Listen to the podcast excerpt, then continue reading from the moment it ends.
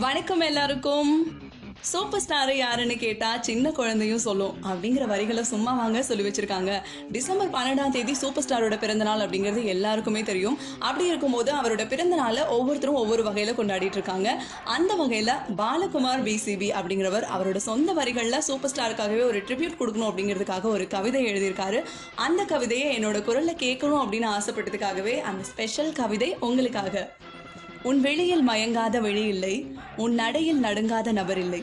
உன் முடி அசைவில் அசையாத முகமில்லை உன் சிரிப்பில் சிலிர்க்காத மனமில்லை உன் பணிவில் பணியாத படை இல்லை. உன் பேச்சு தோரணியில் தோற்காதவரே இல்லை. அண்டத்தை உன் அங்கத்தில் ஆக்கிரமித்து அனைவரையும் உன் அன்பால் ஆட்சி செய்கிறாய்.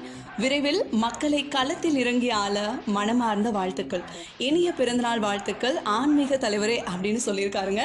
அவர் சொன்ன மாதிரியே அவரோட ஆசை மட்டும் இல்லைங்க. எல்லாரோட ஆசையும் நிறைவேற வகையில் சீக்கிரமாக அவர் களத்தில் இறங்கி ஆட்சிக்கு வரப்போகணும் அப்படிங்கிற ஒரு சந்தோஷமான விஷயத்த சொல்லிட்டு அவருக்காக ஒரு ஸ்பெஷல் பர்த்டே விஷஸும் சொல்லிக்கிறது. நான் உங்கள் சௌந்தர்யா.